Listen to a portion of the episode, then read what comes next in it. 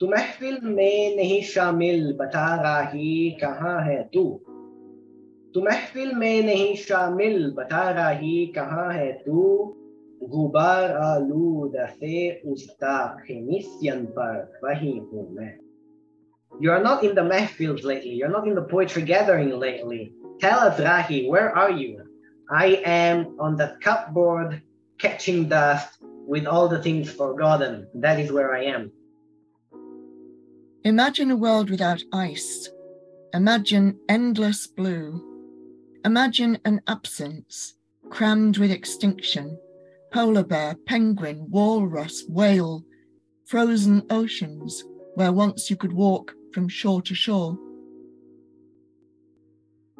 Thank you everyone for being here today. This is what we at Rawanee traditionally call a mehfil, which is a poetry recitation event in our culture. So, just a little bit about what to expect today. We have with us North Cumbria stanza as well as Roundel, which is a stanza based in Kent.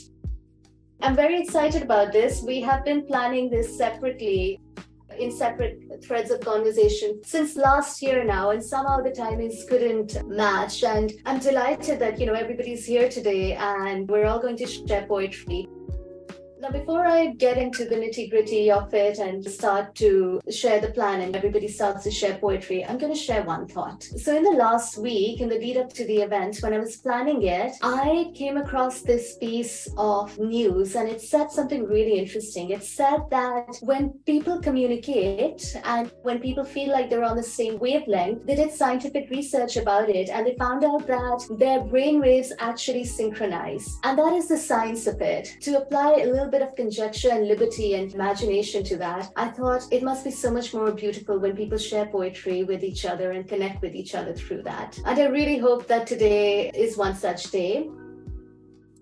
I will request Kathleen and Margaret by turn to introduce their stanzas, the sequence of recitations.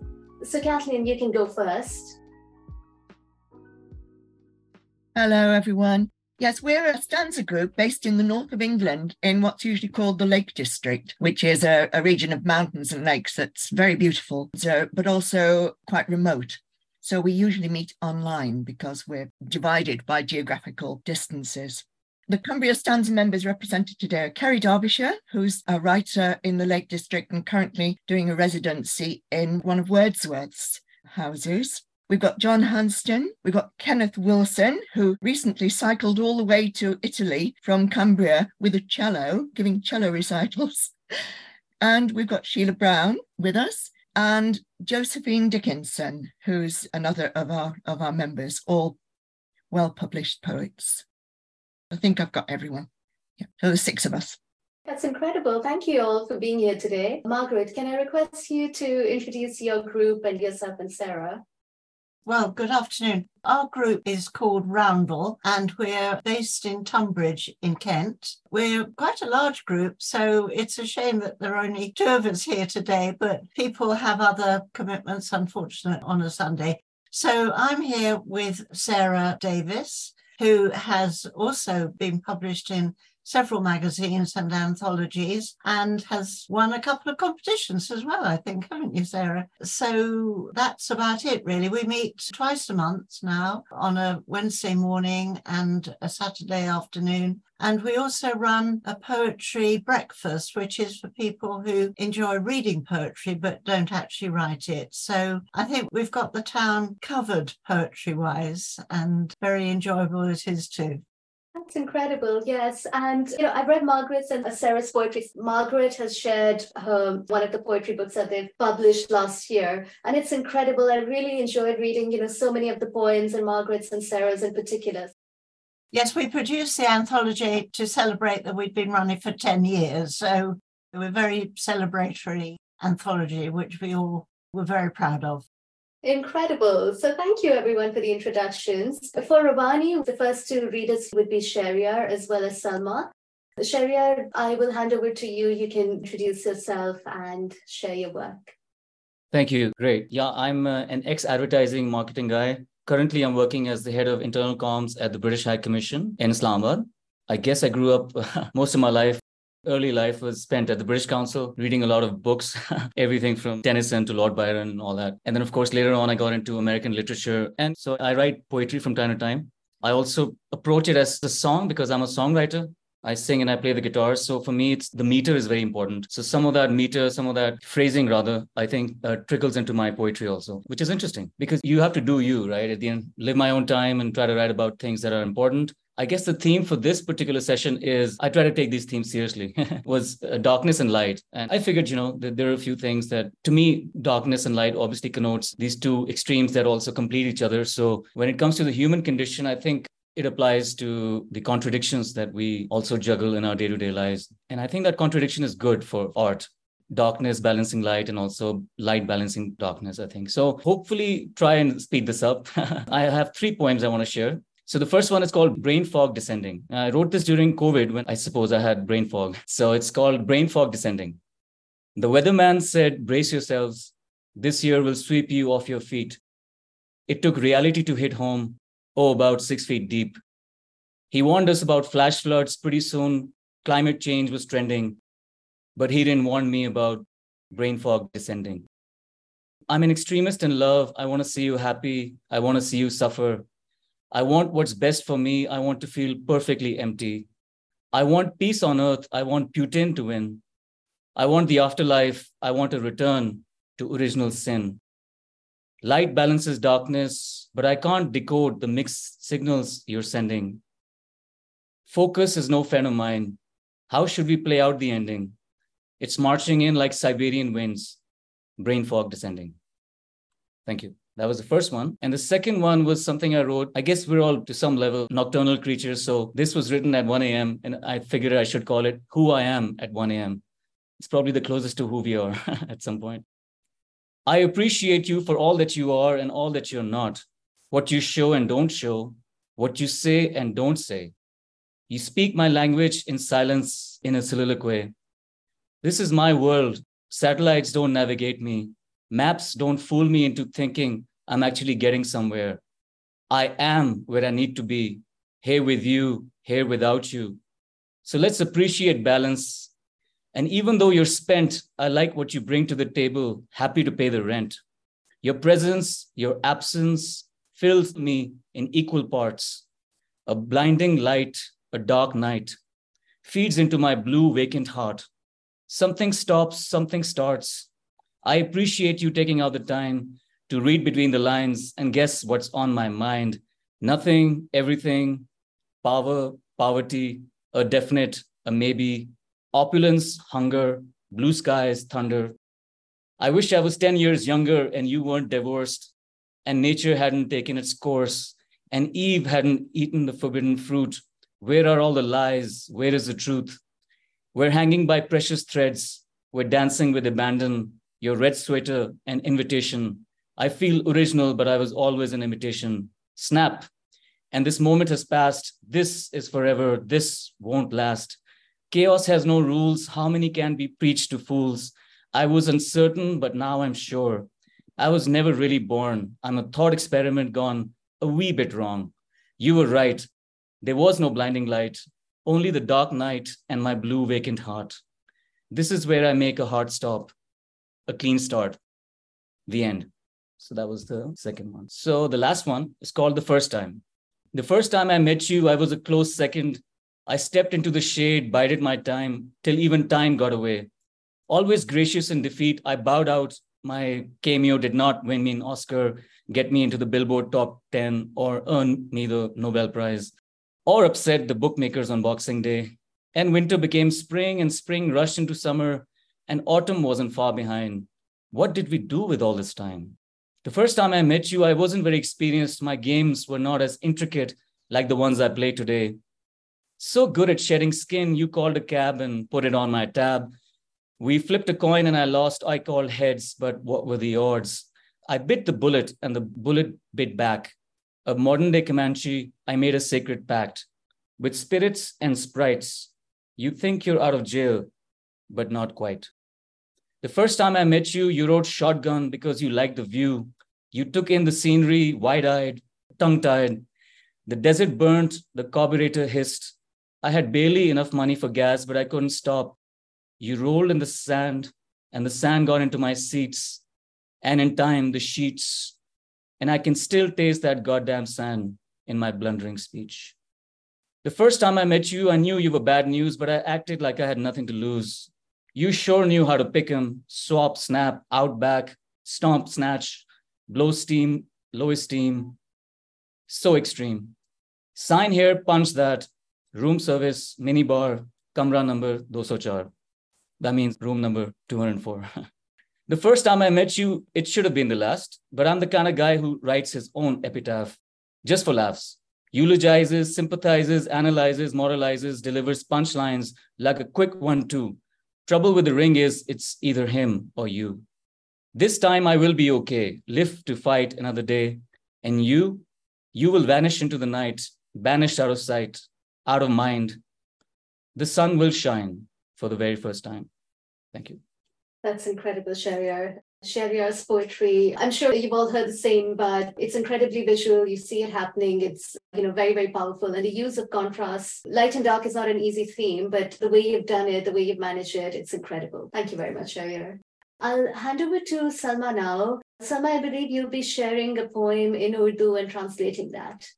Yeah, Okay, this I wrote, uh, I think it's not a new one, but it speaks of my mind and my feeling still. And I'll, I have tried to translate it as well. I'll share that too. I'll first recite in Urdu the complete poem, and then I will try to recite it, the sense of it in English, which I did just today before this meeting so that nobody misses the essence. So I'll just recite in uh, Urdu first. बहुत देर हो चली है बहुत देर हो चली है। सूरज अपनी हिद्दत समेट कर जा भी चुका है। और अंधेरा धीरे धीरे परिंदों के गीत चाट रहा है। शाखें दरख्तों के बदन से लिपट कर गुमशुदा हरारत खोज रही हैं। बहुत देर हो चली है। बहुत देर हो चली है और बस्ती के सारे घर अपनी मुंडेरों पर रखे हुए दियों को बड़ी उम्मीद से देख रहे हैं। मगर दियों की रोशनी उनके अपने साय से आगे नहीं बढ़। बहुत देर हो चली है, समंदर भी अब खामोश हो चला है। और साहिलों पर हवा सर झुकाए सीपियों के खाली जिस्म चूम रही है। बहुत देर हो चली है। बहुत देर हो चली है। हाँ बहुत देर हो चुकी है। और थके हुए परिंदे मुंडों पे रखे हुए दिए और खाली सीपियाँ खुद से पूछ रही हैं पूरा गीत गाने में, एक उम्मीद बचाने में। और खाली सीप सजाने में इतनी देर क्यों हुई बहुत देर हो चुकी है So now recite the translation. It's too late. It's late now. The sun was warmth, and the darkness is slowly sipping away the sweet songs that filled the evening air. the birds have flown, and the branches are huddling the trees, longing for some vanishing warmth. It's late now. It's late now, and all the houses of that little valley are longingly looking at the tiny earthen lamps, craving for some hope and light. But the light from the lamps, too faint to kindle any. It's late now. The sea too is quiet, and the breeze is gently caressing the empty shells. It's late now. Yes, we have lost time, and there are questions hung in the still air. The tired birds, the lamps on the wall of mud houses, and empty seashells, wondering what took so long to fill the air with song, to save the quivering ray of hope and seashells pearly gleam. Is it too late now? Thank you. Thank you, Salma. That's incredibly beautiful. The imagery in your poem, it speaks to the idea that you're sharing. I had, just to let everybody know, I had read Salma's Urdu poem earlier, and I was just thinking before I heard the English translation of this that this should be like, you know, there's just so much imagery and context to the poem. But now that I hear it in English, I feel like Salma, you've translated that through very, very well which of course is never easy to do. Translation is so hard, but thank you very much. This is Thank you. Kathleen, I'll hand over to you now to have some of your, have two of your stanza members to read. Yes, oh, that was absolutely fantastic. I, I really enjoyed that. The first person who's going to read now is Kerry Darbishire, and I'll let Kerry say a few things about herself and her poem. Okay, well, thank you. And it's just lovely to be here and so fascinating to hear the translation, Salma, as well. Beautiful sounds, amazing. Anyway, today I thought I would bring some poems from my landscape. So, part of fairly remote part of Cumbria where I live. And I just take inspiration from my surroundings mostly. So, the first poem, you, all you need to know is that a helm wind is a wind that we get in March or February, March, April, and it comes from the east and it blows everything and it's persistent and it never stops. So this poem is called Carried on the Helm Wind. How are we to know when seeds are planted in our heart? To know if seedlings are perennials until years later, lying dormant, they return to catch you off guard one spring evening. The scent of bluebells, narcissi in snatches, carried on the helm wind, and your back tearing open tiny packets full of wildflower seeds, pouring the promise of yellow, blue, and pink into the palm of your hand, learning the trick of mixing with sand to spread them further, imagining green shoots rising like tides to the swell of moonshine hours, flooding your neat patch of freshly turned soil. That's the first one. This is about the fell where I live. I live under this fell and we've lived here for a long time. It's called Song of the Fell. When you say fellside, a woodpecker drums spring into the gill. Curlews turn their tune inland on salt clouds scudding west to east, fast as a fox crossing high slopes where runnels of earth slip from layers and winds begin to yellow the air. When you say fellside, an evening in summer swims out of my children's eyes as they race to the beck where lizards soak up warmth from boulders, foxgloves guard sheep trods, firm as stone, where reeds lean in like old friends and distance spreads a blue cloth. When you say fellside, owls haunt low light, the first frost snaps at hedges of hazel and thorn, Snow steals boundaries without a second thought from high intakes at rest. Hollow nests, berries shrivel, and all evidence of life before is squirreled under white. When you say fellside, celandines must be opening, a half moon floating in a lake blue sky, lifting sun, swallows, and flights of geese over Windfell our bright steps climbing a new path to find watermint, frog spawn, primroses waiting for rain. Thank you very much. Thank you, Kerry. That was absolutely lovely. For anyone not familiar with the Lake District, it was colonized by Vikings from Scandinavia for a long time, and words from Norse languages have passed into our language. We've adopted them. So fell was Viking fjell, which means hill. A gill is a river valley, a beck is a stream, and a trod is actually a little path that animals make through the vegetation. So, yes, a little bit of translation there. And Kerry wasn't plugging her book. She's got a wonderful book out at the moment called Jardiniere. Thank you. Yes, sorry, I should have explained a little. We take it for granted people understand us when we speak, and they don't always. And now, Kenneth, please, who is the poetical cellist. Kenneth. Thank you, Kathleen, very much. Thank you. I'm very, very excited and so honored to be amongst Urdu poets. Um, I don't speak Urdu, I speak a little bit of Hindi, and I used to exchange poems with a friend in Kashmir. She would send me her poems in Hindi, and I would send her mine in English, and we would try to exchange, but I found it very difficult. Um, this is a villanelle. It's called The Refugees. We miss the smell of almond trees and Hafiz read on lover's seat. We miss the dawn-warmed desert's breeze.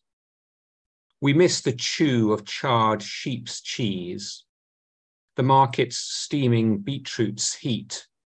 We miss the smell of almond trees, the blue-tiled mosque, the sweet tea's ease, spiced nights of hot, unmeasured meat, we miss the dawn-warmed desert's breeze.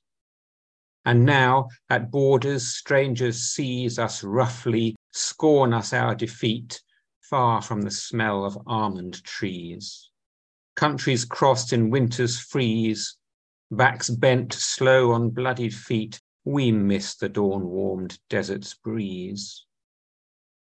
We miss those tiny earth-grimed knees our children laid out on the street, their souls now dawn-warmed desert's breeze.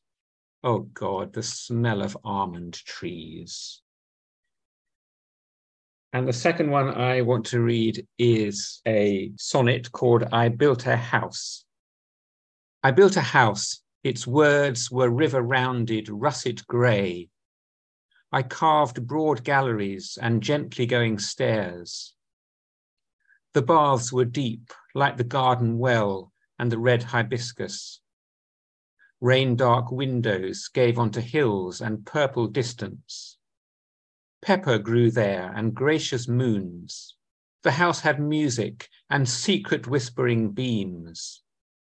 Low swept eaves sheltered it windward. Wood warmed it with scented stories. Dark fiery silks lay about the floor. The house I built was old, and when I shut the door, I was as though unborn. Thank you very much. Thank you, Kenneth. That's lovely. Back to you, Muniba.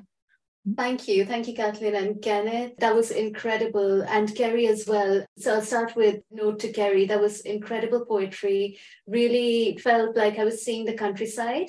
So yeah, that was brilliant. And Kenneth, thank you. That I felt all the feelings that you said. I started missing the almond tree. As an expat, or an immigrant. I feel like the way that you capture the feelings, it's intensely powerful. So thank you very much for that. Margaret, handing over to you for the reading from your stanza. Thank you very much. Well, there are only two of us. so, Sarah, would you like to go first with your two lovely poems? Thank you, Margaret. Right, I'm going to read two poems that appeared in our Catching the Shards. Taking on board the dark light theme, I will start with the dark one and I will move to the light one. So my first poem is was written obviously during the pandemic and it was inspired by the town where with all the shut shops and the empty streets and the general feeling of ending that there was at that time. So the last taxi, winter, four o'clock. The town swells with children they pool on pavements, then ebb away to homes where Grandad no longer comes to tea. The high street, never quite open, closes. Mannequins pose in last year's style, colours no one will ever wear to pubs or bars that are haunted now by the sweetish smell of long forgotten drinks. The late night bus runs empty, its driver a shadowy Charon behind the wheel. He casts his white eyed stare at sleek rats, made bold by the quietened streets, to scuttle from the deserted station where no one waits for the London train. Night stains the sky above the rank where cabbies once plied their trade to party goers and late commuters. Mothers, fathers, sisters, brothers, all gone, their destinations reached. Tail lights spark red, an engine coughs, the last taxi has taken its final fare. So that's my gloomy one. And my other poem is partly inspired by the Kent land- landscape. It's called Coming Home. And I don't know if anybody else feels this, but you go around the place and you think, oh, I would like to live in that house there. Oh, what a lovely place this is. And you have, I've had fantasies about having homes in wild places. However, coming home, I thought it would be like love at first sight, as passionate and as sudden I would crest a hill, lose my heart to a cottage on a quilted heath, its roof rising from the purple moor, or to a st- salt rimed house at the world's edge, scarred by gales that yowl from the sea. Such a home would wear a lover's face, a wild affair in a mystic place.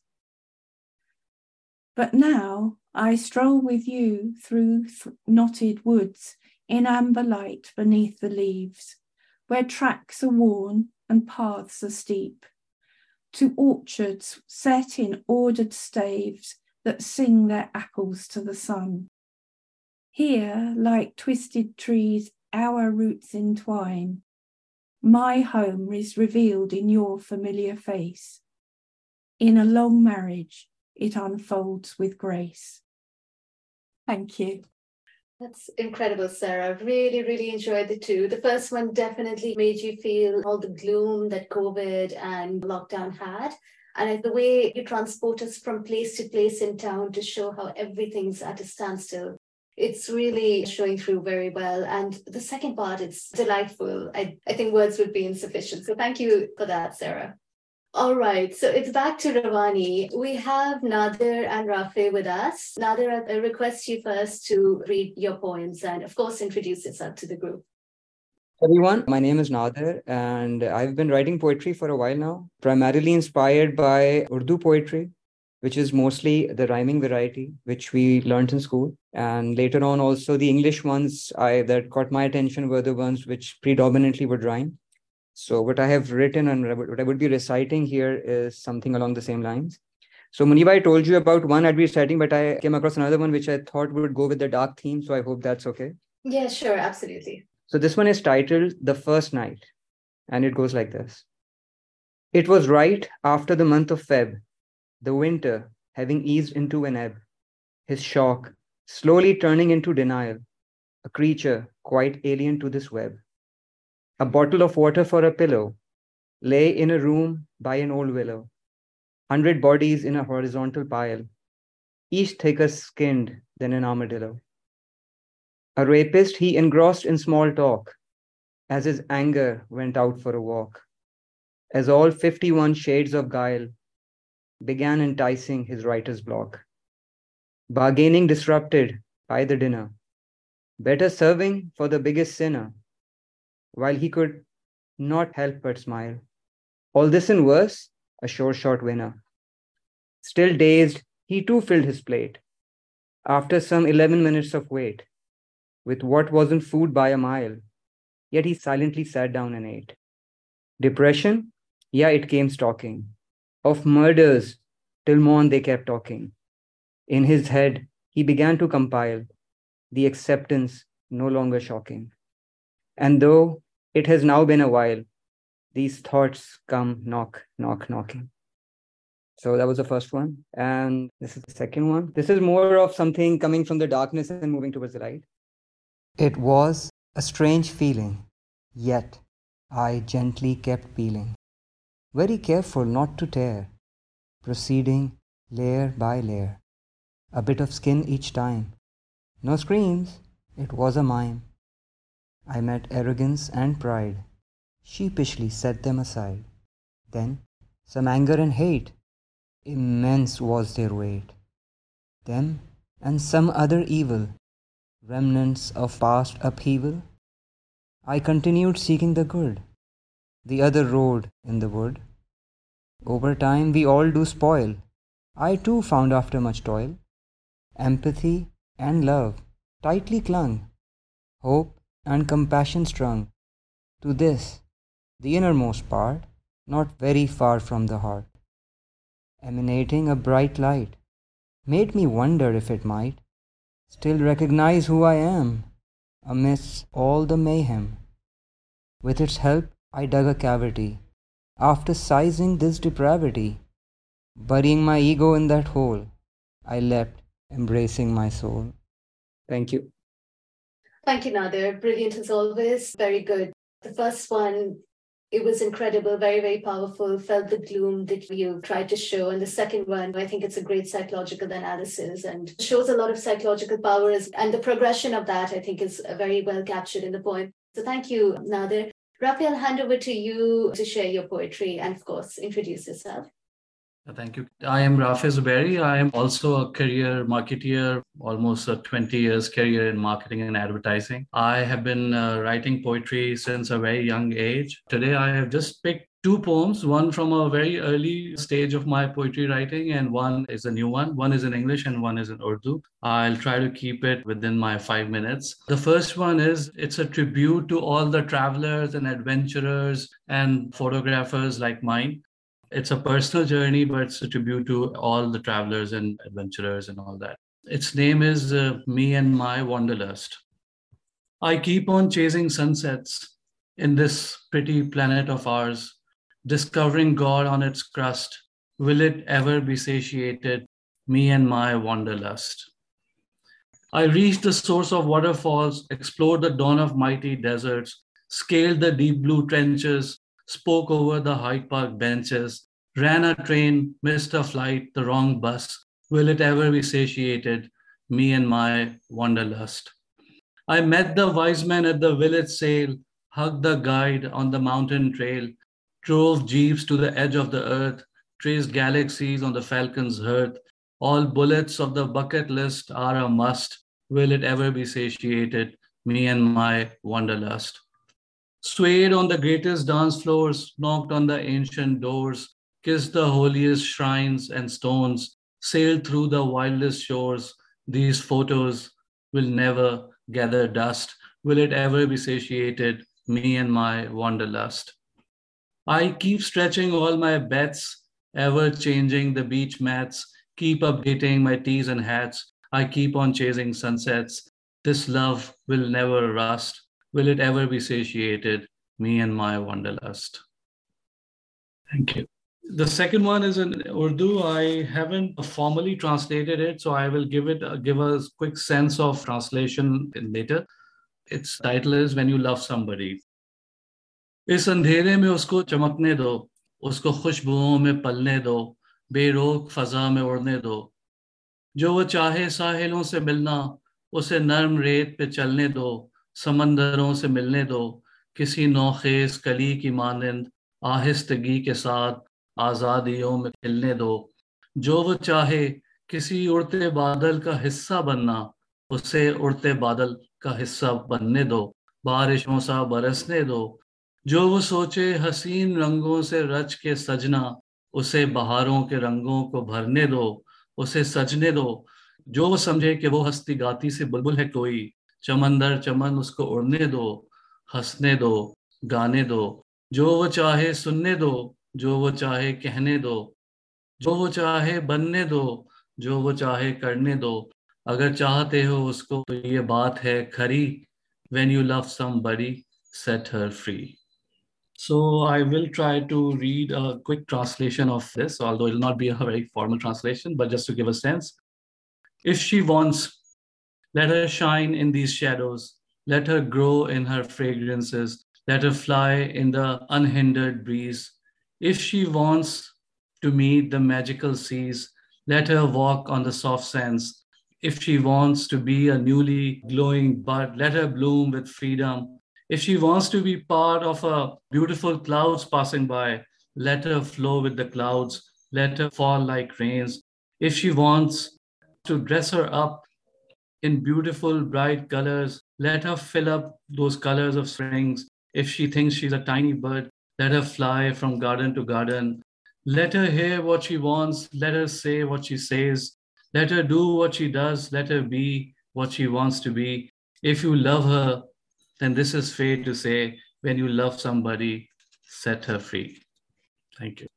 Thank you, Rafi. Incredible. I think it's an incredible tribute to love that you've shared over here, to the true freeing kind of love, and also incredible tribute to travel as well, going around the world and enjoying, really feeling the different places that you visit. It's incredible. I think it was a very good, light-hearted set of recitations from you. So thank you. Kathleen, I'll hand back over to you for the two recitations from your stanza. That was amazing. I'm absolutely loving this getting to hear so much poetry from so many different places. It's fantastic. It's, I drew names out of a hat for this. So it's me next, and then I think it's going to be Sheila. So, yes, I'm a writer living in the Lake District, and I've spent a lot of time living abroad. I lived for many years in the Middle East, and then in Africa, and then in New Zealand and in Italy. So, I'm a bit of a, a nomad, really. But this is where I was born, and this is where I belong. Um, I write a lot of poems about the environment and my concerns about the climate crisis. And this is called Imagine a World Without Ice. Imagine a world without ice. Imagine endless blue. Imagine an absence crammed with extinction, polar bear, penguin, walrus, whale, frozen oceans where once you could walk from shore to shore. Now imagine the absence of cool. Imagine having to imagine the drip drip of glaciers or icebergs the size of a hundred Titanics. Imagine the absence of a language for this. Frost, flow, glacier, icicle, arctic, the Inuit variations of snow. The absence of flake, blizzard, drift, whiteout, and the present tense of the verb to ski. Imagine the lack of glitter, frost patterned glass, the creak and crack of winter puddles. Let me keep the last splinter of it trickling through my hot fingers as I write. Um, the second poem I'm going to read is about really about maintaining relationships over a long distance. And it's set in at gate 21 of Wellington airport in New Zealand, we made had a, a big thing about not saying goodbye ever. So we never said goodbye. And this poem's called Not Saying Goodbye at Gate 21. The final call for boarding, hand luggage scanned, the last forgotten canned drink binned. I watch him through the glass, walk to the door and hand over his printed pass. He waves, makes the clown's face that means, cheer up, this time I won't be gone for long. He turns, then turns back, lifts one hand to the terrorist proof glass. We place palm to palm, remembered skin on either side of the cold surface. Abruptly, already past tense, he has wheeled off towards the journey and Unlike Orpheus, not looking back, I watch the swerve of his head, his coat flap. Then the screen says, gate closed, boarded, and I walk away with his absence. Thank you. Now I'm going to hand over to Sheila Brown, please. And here I am. Yes, I live in Cumbria as well. I have travelled and worked all over the world, especially in the Middle East, and but I've come to live back in my native homeland, as it were. So I've got two poems here now. The first one is Uncertain. Thoughts of the ending harder to shake off now. They arrive with a clink of milk bottles on your step at dawn, or in a flutter of moths from the pocket of that winter coat you can't throw out. It seems hold on, but the cloth's too threadbare to mend. Thoughts that appear as you reach for the memory of spent breath, preserved in ice on childhood's bedroom windows, in a house no longer there. Today, such thoughts wait in a heart that sometimes, as if to demonstrate, skips a beat, but starts again, leaving you wondering if, after all, the ending might be a lie, until the screech of a fox pierces your sleep.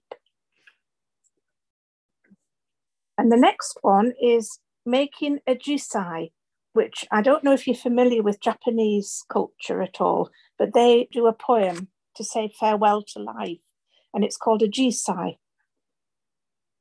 This is not an elegy, or indeed a eulogy, or even an epitaph. It is green tea and rosemary thoughts, a recipe for broken hearts, formed from words constructed with a pen.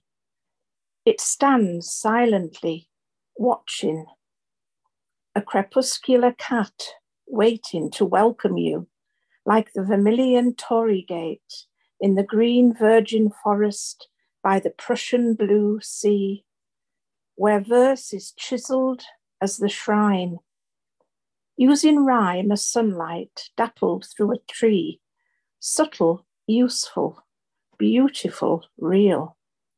Joints cut and fitted without nails or glue, sculpted just as it is, honestly.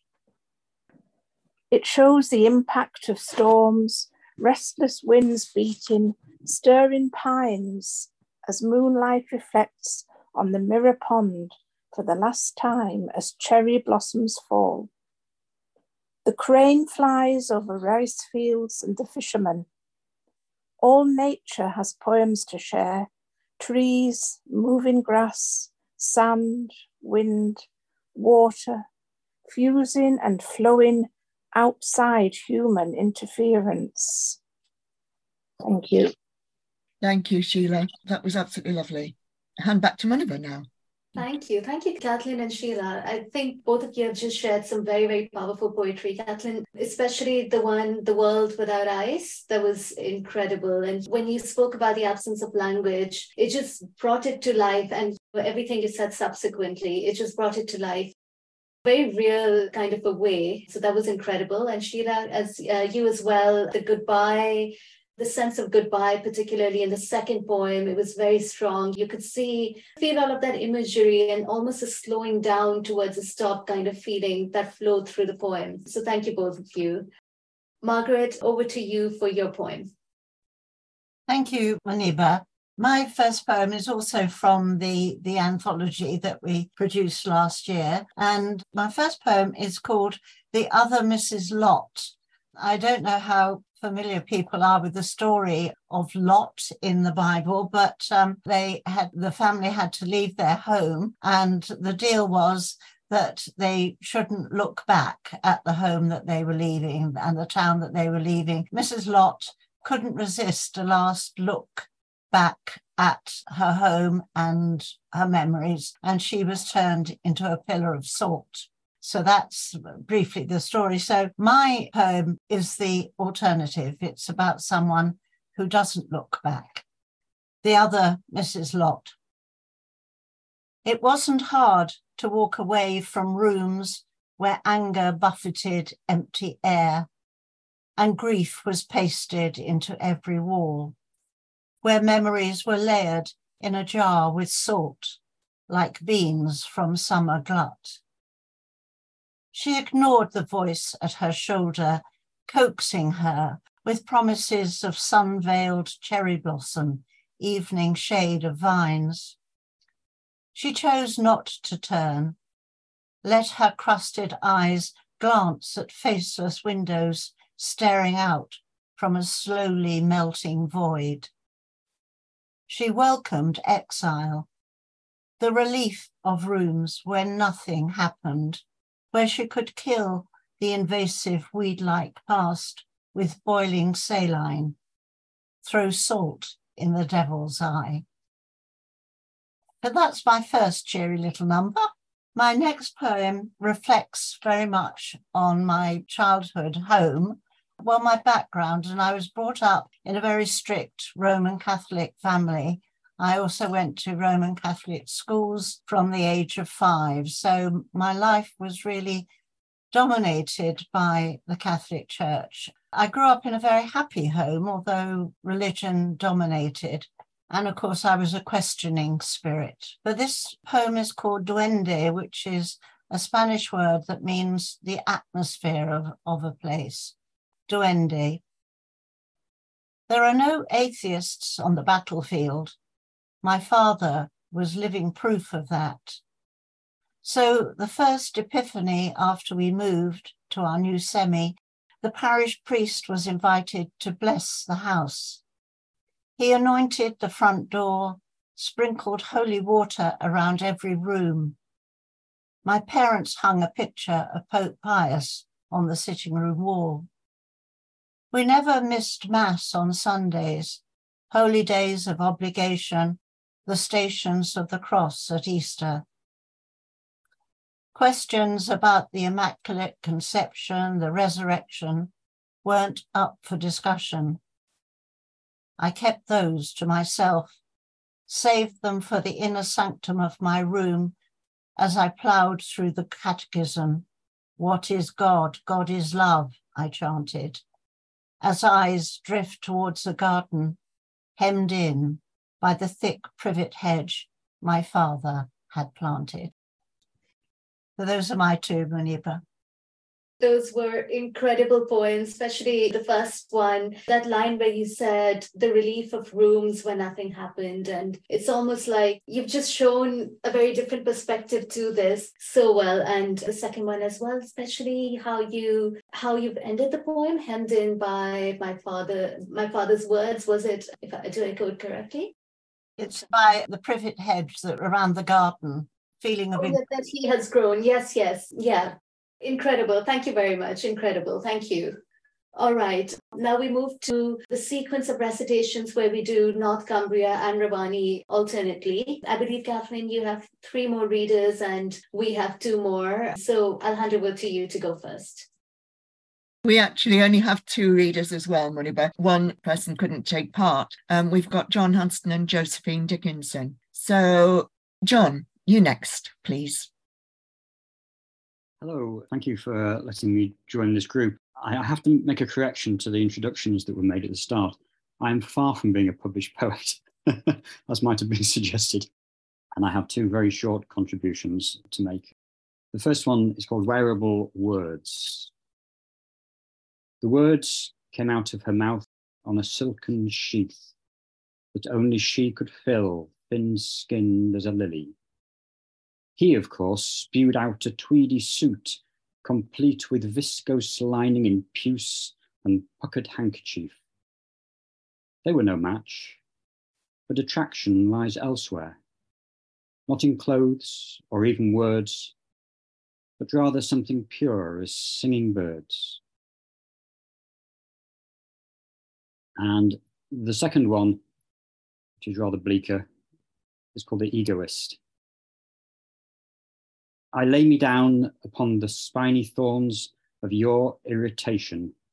I am martyred on the cross of your crossness. I am bruised by your brusqueness, a line crossed.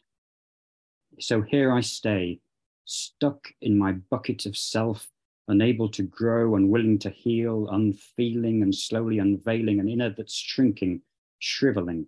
I pick at it, wondering what's missing. When did I begin to mislay my heart to think that a good substitute could be a cold spleen? That's me incredible thank you very much the imagery in that as well as the second poem how you how you describe being confined almost by the presence of somebody else that comes through very strongly. So thank you very much. And i do look forward to a time when you are published and i'd love to you know read more from you and hear from you more all right. So from Rawanee, there's myself as well as Daniel. Daniel, why don't you go next? So I have been telling everybody a little bit about Daniel, who is based in Italy, but has an interest in Hindi and Urdu poetry. So Daniel, over to you. Share your story, share your poem.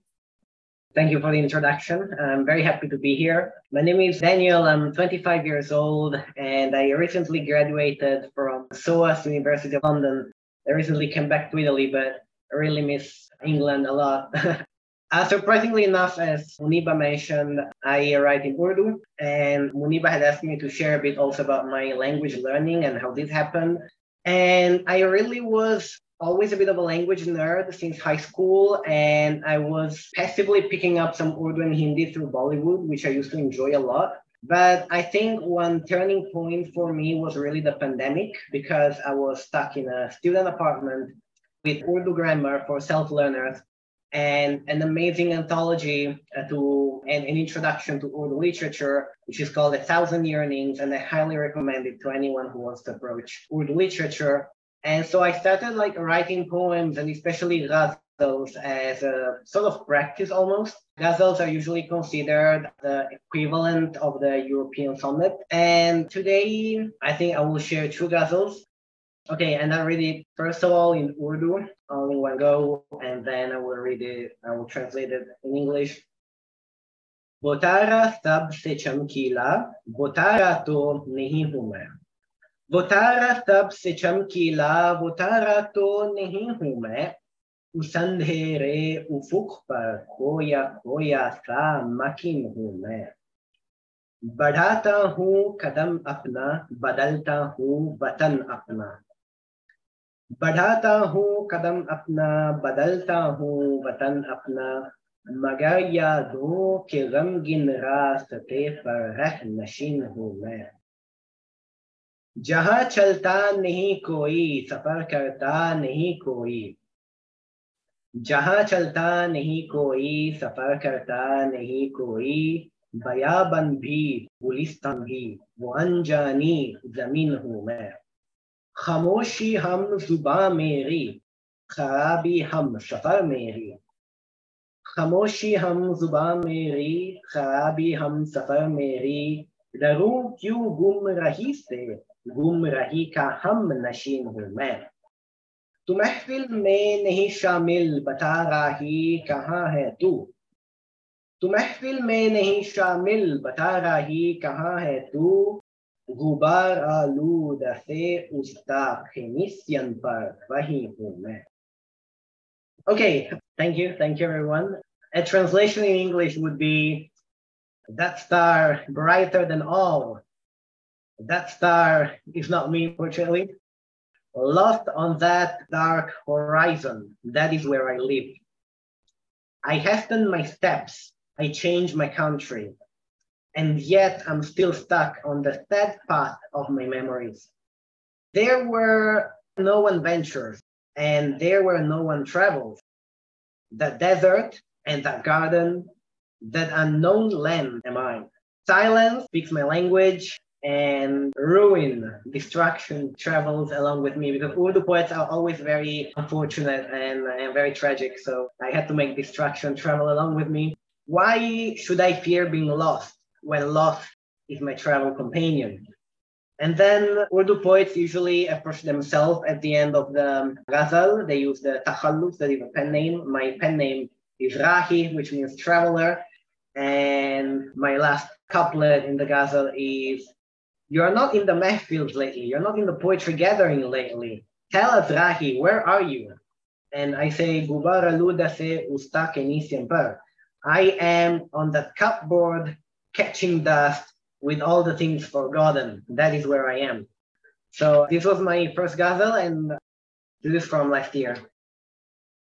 इस बयाबन से जहान में सारे राहें अजनबी चलते हैं मेरे फुगन ये मेरी आहें अजनबी दश्त में आवारगी आफलाक में बेगानगी हम सफर सी सिर्फ तारों की निगाहें अजनबी फैलता है शहर दिल में हर कहीं पर इंतशार हमला करने आते हैं गम के सिपाही अजनबी। हम क्यों जाएँ ए दीवानों, होश वालों के दयार? हम क्यों जाएँ ए दीवानों, होश वालों के दयार? होश की जो है पनाहे है पनाहे अजनबी।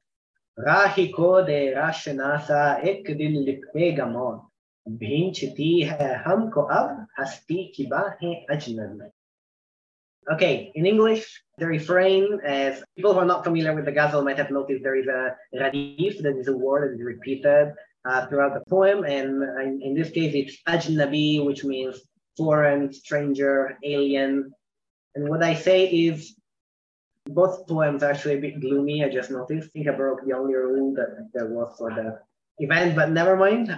In this desolate world, on all these stranger paths, go my lamentations, go my laments, and my stranger sighs. There is vagrancy and wanderlust on earth and alienation in the skies. As my fellow travelers, I only have the stranger gaze of stars. Chaos, turmoil spread in the city of my heart.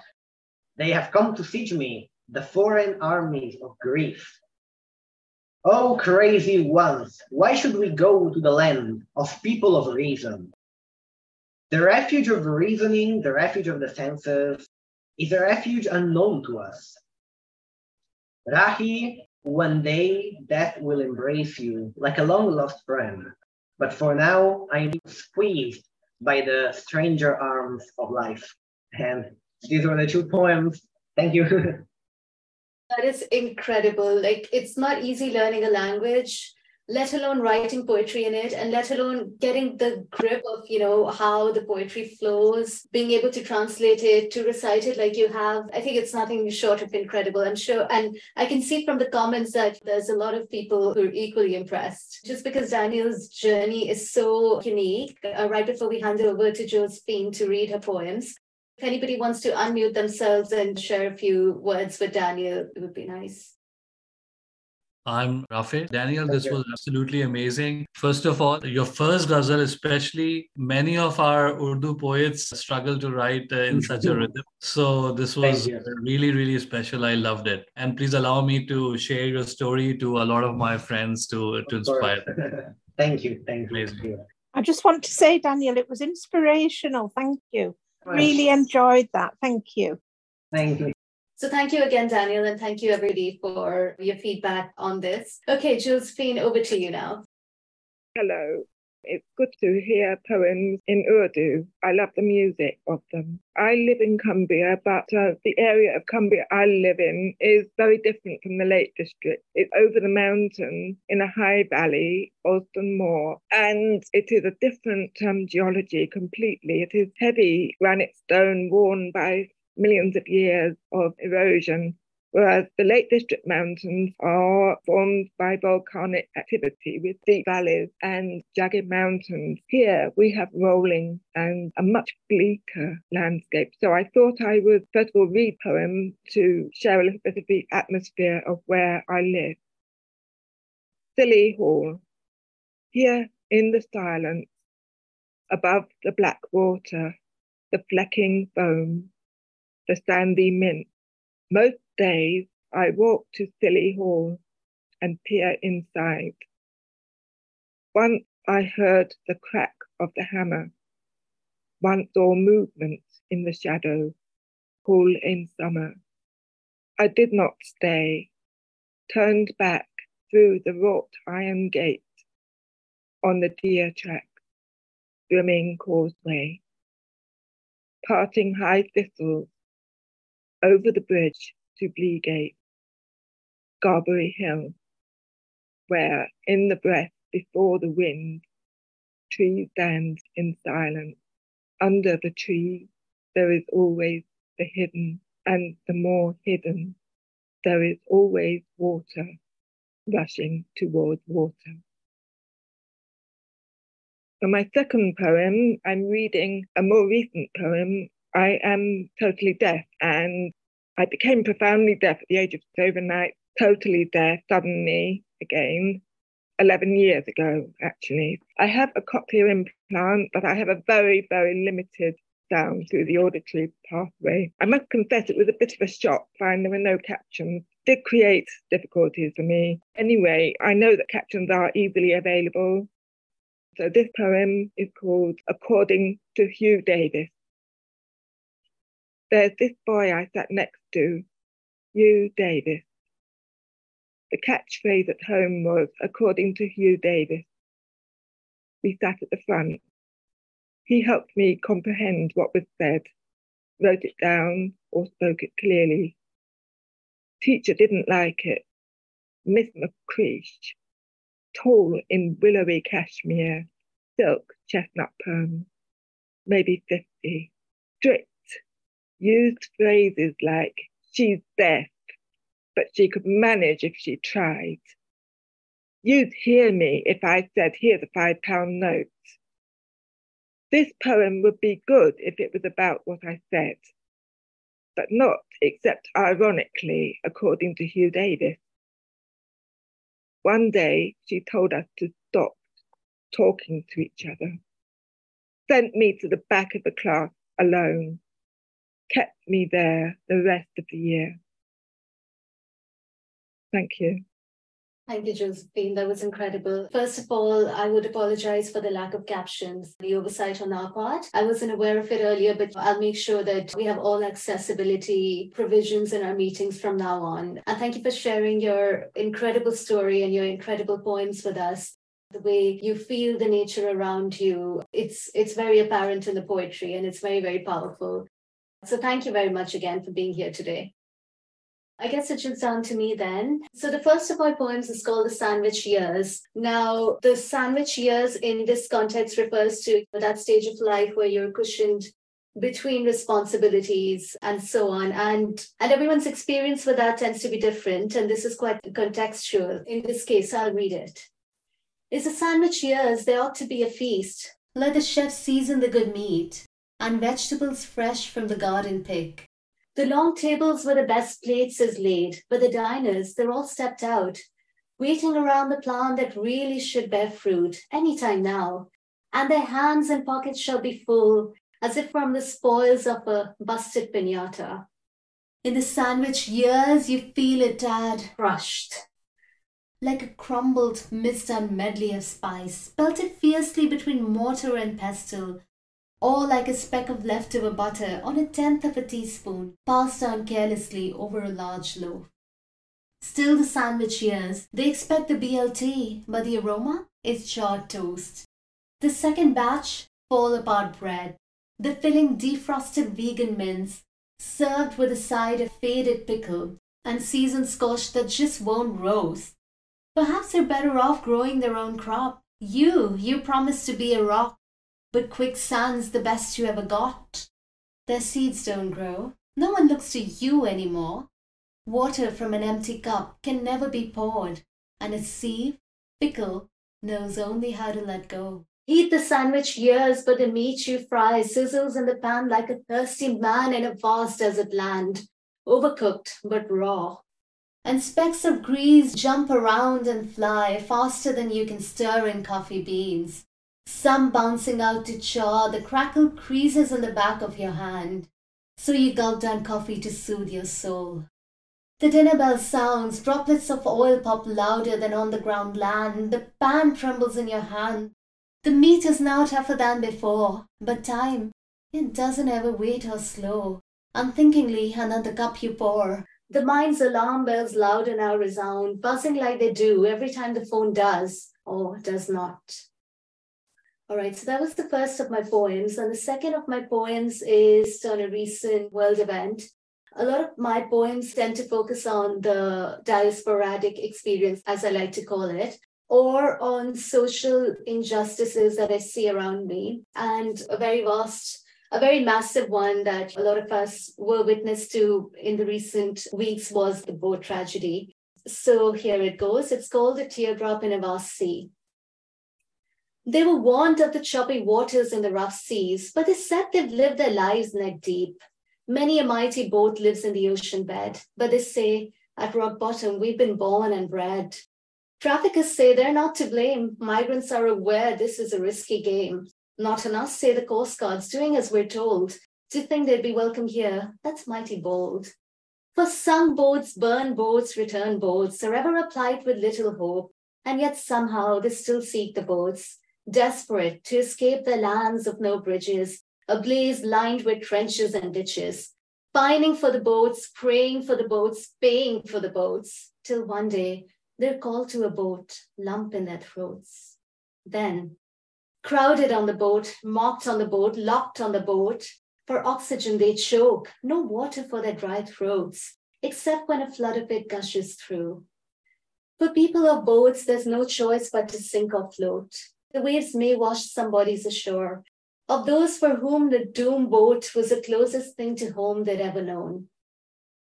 A teardrop disappears into a vast sea. Perhaps in heaven, the angels weep. So that concludes it. Those were my two poems. And now that we're at the end of the session, thank you for your kind words. Uh, now that we're at the end of the session, I'd invite a few of you, whoever wants to share a few words or thoughts after this, particularly Margaret and Kathleen. You can take the lead, and then if any others from your stanzas want to join, that would be great. Thank you, Muniba, and thank you for arranging this because it's been absolutely wonderful um, to hear new poets, new poems. It's just fantastic. And I loved your poems, and I'm really glad you wrote the poem about the boat, the, the refugees, because that I think everyone here would feels very, very deeply. Thank you. And thank you to everyone. Thank you, Kathleen. Margaret, over to you now just to echo Kathleen's comments, really, I, have really thoroughly enjoyed the, the morning. It's been a, a, wonderful experience to share people's poetry and the different cultures from which the poems have evolved. So it's been a great experience. And thank you very, very much for organising it. Thank you. The pleasure's all mine this was amazing. I think that we are creating a community, which is like you can say that there, there were so many poems talking about the climate and emotions and the misery and the hopes and the fears. But I think this whole session is it's like a heart and it is really rejuvenating the emotions. That is not just for us, for the whole of humankind. So this is a space where each one is breathing not for oneself, for others. So in that way, superb. Can I just say, I've so enjoyed this and meeting you all and hearing voices from across the world. I always mm. find it incredibly moving and I've really enjoyed it. It's just fantastic to hear the language, the rhythm, voice, place, everything that sort of evokes so much. Thank you very, very much for everybody, you know, that's been involved. It was great. Thanks all of you who've made it here today. It's ultimately down to all of you who've contributed your different experiences, shared your poems, the different contexts. It's quite interesting to see that even the poetry from England has, from across England, has different use of language and, you know, different imagery as well based on where people are, your previous travels and everything. It's been incredible. Thank you, everyone.